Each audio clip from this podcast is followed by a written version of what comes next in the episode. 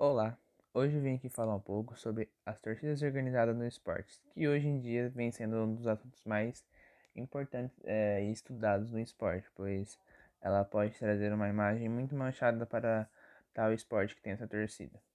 Bom, um, um esporte que tem a maioria dessas torcidas organizadas é o futebol, que hoje em dia vem sendo um perigo, pois toda vez que tem alguma torcida organizada, acontece algum ato de violência, ela pode ser usada também como tráfico, essas coisas. Mas hoje eu vim falar de um esporte que nem eu sabia que tinha torcida organizada que pode ter, ter, trazido tantos problemas, que é o vôlei. Bom, o, antes de começar a falar da torcida organizada no vôlei, o que é uma torcida organizada? A torcida organizada, ela, ela tem o propósito ou, é, de... de... como fala? De promover o seu time, de torcer pelo seu time para fazer coisa... É, incentivar ele a ganhar.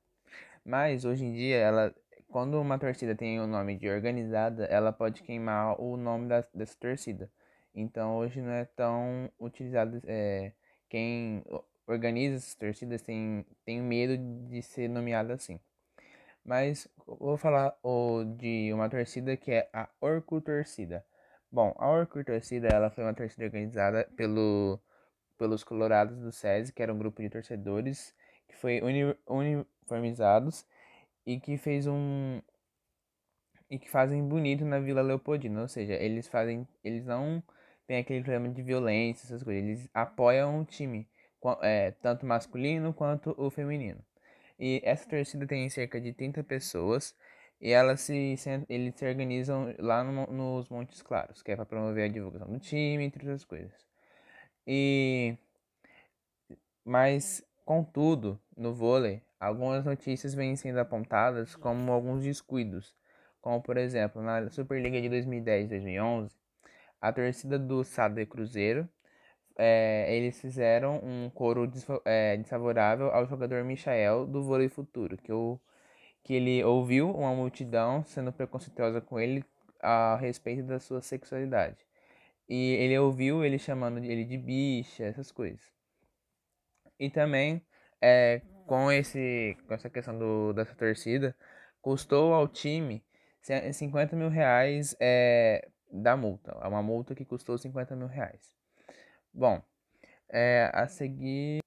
Mais adiante, é, houve outro caso de preconceito, porque agora também o preconceito está sendo um dos maiores problemas no esporte.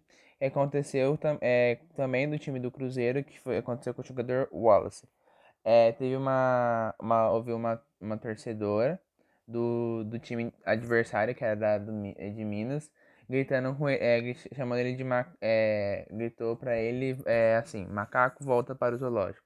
E é, esse ato da, dessa torcedora custou ao time 50 mil reais. Custou ao clube, né, do time. Bom, e no primeiro confronto da semifinal entre o Cruzeiro e o Minas, não houve preconceito, mas teve algumas atitudes vergonhosas por parte de alguns torcedores que ele, é, torcedor no caso, que ele fez o seguinte, ele, ele foi acusado de cuspir em direção ao banco é, do time de Minas, eu acho. Que é isso aí mesmo. Ele, ele é, cuspiu no banco, atirou objetos, ele também intimidou os atletas, também ameaçou os jogadores de morte. E isso não foi muito bom. Bom, agora eu vou falar um dos pontos positivos dessas torcidas, do, da, das torcidas é, organizadas aconteceram no vôlei. Bom, como são esses casos que eu acabei de citar, são meio isolados, que tipo, dificilmente acontece, mas só porque acontece não quer dizer que tá errado.